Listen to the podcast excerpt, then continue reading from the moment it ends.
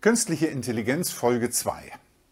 In unserer Folge 1 haben wir den Schwerpunkt zunächst auf Fragen der Definition und der Begrifflichkeiten gelegt. Heute in Folge 2 wollen wir uns vor allem mit einem Anwendungsbeispiel und mit dem Thema Vielfalt der KI beschäftigen.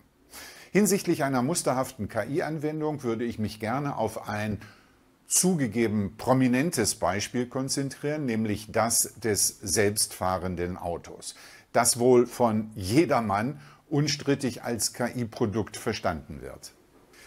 Alle Welt geht davon aus, dass selbstfahrende Autos ein gigantisches Geschäft der Zukunft sein werden. Was vielen nicht bewusst ist, in den USA, vornehmlich in Kalifornien, sind inzwischen bereits 400.000 Tesla-Fahrzeuge für den Selbstfahrmodus freigeschaltet, wie das Manager-Magazin vom August 2023 berichtet, das sich im Übrigen ziemlich kritisch mit der Strategie von Elon Musk auseinandersetzt. Es berichtet von inzwischen 736 Unfällen, Stand Sommer 2023, beobachtet im Selbstfahrmodus der Teslas und begleitet von einer erheblichen Anzahl von Toten.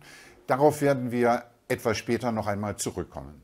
Aber fragen wir zunächst einmal, was ist an einem selbstfahrenden Auto eigentlich intelligent? Ein Laie wie ich würde zunächst annehmen, dass ein solches Fahrzeug mit einer gigantischen Menge von Sensoren zur Erfassung der Umwelt ausgestattet ist und dass weiterhin Algorithmen dem Auto verbindlich vorgeben, wie es sich aufgrund der empfangenen Sensorwerte zu verhalten hat sogenannte Wenn-Dann-Beziehungen. Also zum Beispiel, wenn Fußgänger auf der Straße dann anhalten oder wenn Fahrbahn nass dann Geschwindigkeit reduzieren. Aufgrund der Vielzahl der zu beachtenden Anweisungen ist das sicherlich ein hochgradig komplexes System, bestimmt schwer zu programmieren und mit einer unglaublichen Anforderung an die Rechnerleistung und an die Verarbeitungsgeschwindigkeit der Systeme. Aber das alles sollte doch bis ins Detail vom Menschen determiniert und fest einprogrammiert sein. Das Auto dürfte eigentlich keine eigenen Entscheidungsspielräume haben, die es selbstverantwortlich einsetzen darf. Und auch das Lernen, eine Fähigkeit, die man KI-Systemen zuschreibt, ist auf der Straße kaum vorstellbar. Das Fahrzeug muss doch schon bei seinem ersten Einsatz im Verkehr sicher und gemäß den Verkehrsregeln funktionieren können und insoweit fertig sein. Hierüber haben wir wieder mit Professor Gregor Schiele von der Universität Duisburg-Essen gesprochen, der uns die Zusammenhänge erläutert hat. Jetzt sind wir wieder bei dieser Frage, was ist intelligent? Lernen kann das Auto schon. Also es gibt eigentlich zwei Hauptkomponenten in so einem äh, autonomen Fahrzeug, die was mit KI zu tun haben. Das eine ist die Sensorverarbeitung. Also wenn Sie jetzt eine Kamera haben und Sie nehmen einfach nur die Umgebung auf, ist es für einen Computer auch heute noch in bestimmten Situationen, wenn es zum Beispiel schlechtes Wetter hat, relativ schwierig zu erkennen, was auf diesem Bild drauf ist. Ist das jetzt ein Fußgänger, der da steht? Kommt da ein Auto von der Seite? Wo ist meine Fahrspur? Also rein die, die Verarbeitung dieser Eingabedaten, die für uns Menschen komplett trivial ist. Wir gucken da so drauf und denken immer, das ist total einfach. Das ist für einen Computer sehr, sehr schwierig. Am Anfang der KI dachte man, solche höheren Funktionen des Gehirns sind total schwierig. So, also wie programmiere ich einen Computer, sodass der im Schach gegen einen Menschen gewinnt. Das war so ein großes Ziel, die Vision. Da sind wir längst vorbei. Das ist überhaupt kein Problem. Das, wir haben festgestellt, solche logisches Denken quasi Sachen sind für Computer eigentlich sehr, sehr einfach. Die Sachen, die wir festgestellt haben, die viel schwieriger sind, sind die Sachen, die für uns total einfach sind. Das ist, wie gesagt, so die sensorische Verarbeitung. Unser Gehirn ist dafür in der Evolution gebaut. Wir können das super schnell. Wir können das auch heute viel schneller und viel besser als ein Computer. Also das ist die eine Sache. Ich erkenne erstmal meinen Kontext. Ich erkenne, was um mich herum da ist. Die zweite Sache ist tatsächlich zu lernen, wie ich mich verhalten soll. Dafür gibt es zum Beispiel eine Technik, die nennt sich Reinforcement Learning. Das ist eine ganze Klasse von Algorithmen wieder. Äh, und diese Reinforcement Learning Ansätze, die funktionieren im Wesentlichen so, dass sie in einer bestimmten Situation dem Computer sagen, fälle eine Entscheidung, was du tust. Ähm, und am Anfang probiert er einfach nur irgendwas aus, dann guckt er, was passiert und dann kriegt er eine Belohnung, wenn es richtig war und er kriegt eine Strafe, wenn es falsch war. Und wenn er jetzt in einem Auto zum Beispiel gegen die Wand fahren würde, dann wäre das eine Strafe. Und wenn er weiter der Spur entlang fährt und niemanden umfährt, dann kriegt er eine Belohnung und dann lernt er, ah, so soll ich mich benehmen. Und diese Technik kann ich tatsächlich problemlos einsetzen, um zum Beispiel auch, wurden Rennautos trainiert, die dann selbstständig gelernt haben, diesen Rennparcours zu fahren. Aber natürlich will man jetzt nicht, dass das Auto das erst lernt, wenn ich es auf die Straße setze. Das mache ich natürlich davor. Ja, also das heißt, ich muss im Labor Simulationen fahren. Es gibt spezielle Techniken, wie ich das mache. Ich trainiere das vorab und dann hat das Auto schon gelernt, was denn tun soll. Dann gebe ich ihm noch so ein paar Regeln mit rein und dann das fertig gelernte System im Wesentlichen. Das stelle ich dann auf die Straße. Wobei man jetzt auch dazu sagen muss, dass, das will ich vielleicht auch kurz ein, einwerfen, solche, solche lernenden Systeme haben immer das Problem, dass die Umgebung sich über die Zeit ändert. Das heißt, sie müssen die immer neu lernen.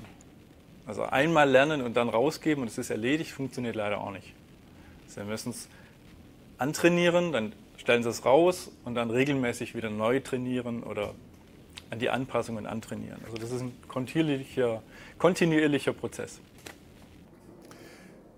Das lässt uns die Problematik der selbstfahrenden Autos besser verstehen. Die höchsten Anforderungen in Sachen autonomer Fahrzeugsteuerung liegen zunächst also in der Kognition, im Erkennen, in welcher Situation das Auto sich genau befindet. Die sichere Interpretation der empfangenen Sensormeldungen ist das, was dem Fahrzeug schwerfällt und was es tatsächlich auch erst lernen muss. Ein Vorgang, der, wie wir erfahren haben, nicht ohne weiteres durch deterministische, vorprogrammierte Algorithmen zu ersetzen ist. Und dieser Lernvorgang muss von Menschen überwacht und gesteuert werden und ist ein unglaublich aufwendiger und auch kostenintensiver Prozess. Auch darauf werden wir noch zurückkommen. In diesem Zusammenhang kommen wir noch einmal auf das Manager-Magazin vom August 2023 zurück. Dort wird behauptet, dass die Tesla-Technologie Stand jetzt ausschließlich optische Kameras als Sensoren zur Erfassung der Umwelt einsetzt und vermutlich aus Kostengründen auf hochauflösende Radar- und LIDAR-Sensoren verzichtet, die zusätzliche Sicherheit bringen würden. Deutsche Hersteller hingegen von selbstfahrenden Autos halten jedoch gerade solche Sensoren für sicheres Navigieren im realen Umfeld für unverzichtbar. Die beschriebene Unfallhäufigkeit der Tesla-Fahrzeuge könnte eventuell damit zusammenhängen. Nun, ein anderer Aspekt, den wir in dieser Folge unserer KI-Beiträge ansprechen möchten, lässt sich mit dem Stichwort Vielfalt der KI umschreiben.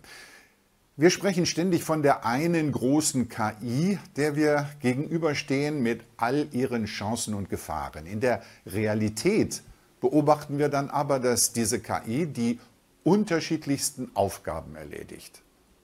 Ein paar Beispiele seien genannt.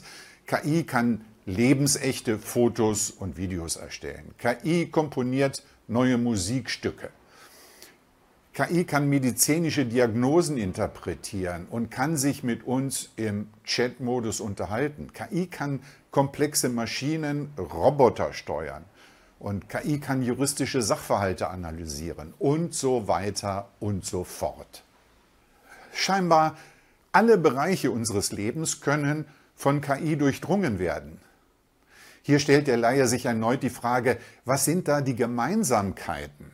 Wird die eine allumfassende KI angestrebt, vor der wir uns alle fürchten müssen? Oder gibt es eher eine Vielzahl von unterschiedlichen KIs, die auf ihre jeweilige Aufgabenstellung zugeschnitten sind und die mit möglicherweise ebenso unterschiedlichen Techniken erstellt und programmiert werden? Professor Schiele beantwortet diese Frage wie folgt. Also es gibt wie ich schon gesagt hatte, es ist ein ganzer Werkzeugkasten. Das sind wirklich ganz, ganz unterschiedliche Werkzeuge und die kann ich auch nicht direkt austauschen. Inwiefern es Gemeinsamkeiten gibt, inwiefern ich doch wieder mit ähnlichen Techniken verschiedene Dinge tun kann, das ist immer, das ist immer eine Frage der, der Forschung erstmal. Also aktuell zum Beispiel diese, diese Sprachmodelle, die jetzt gerade so hip sind. Da gibt es jetzt eine Legion von Leuten, die versucht, das zu übertragen in andere Gebiete. Kann ich damit auch Bilder erkennen? Kann man. Kann ich damit ähm, Sensordaten verarbeiten? In diesem Sinne kann man das. Aber grundsätzlich muss man schon sagen, das sind wirklich ganz unterschiedliche Techniken. Ähm, insbesondere wenn man dann nicht nur von maschinellem Lernen spricht, sondern wirklich von KI, dann gibt es ganz, ganz unterschiedliche, die sind komplett unterschiedlich. Das eine ist ein regelbasiertes Expertensystem, das dann auf Basis von einer bestimmten Logik Schlussfolgerungen macht. Das ist eine symbolische KI.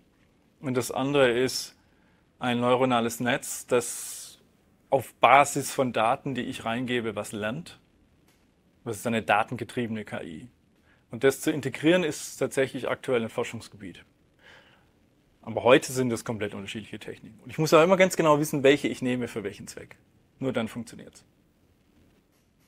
Tja, hochinteressant, auch wenn für uns der Überblick dadurch nicht unbedingt einfacher wird. Immerhin verstärkt sich dadurch der Eindruck, dass die real existierenden KIs, zumindest vorläufig, separate, aufgabenbezogene Werkzeuge sind und deshalb auch bislang noch keine Möglichkeit haben, sich zu einer allumfassenden Macht zu vereinigen. Zunächst sind sie noch vereinzelt. So viel für heute zu unserer KI Folge 2. In der nächsten Folge 3 wollen wir uns auf das maschinelle Lernen konzentrieren. Und wir werden versuchen, wenigstens ansatzweise zu verstehen, wie dieser Prozess abläuft. Wir würden uns freuen, wenn Sie wieder dabei sind. Spannend bleibt es auf jeden Fall.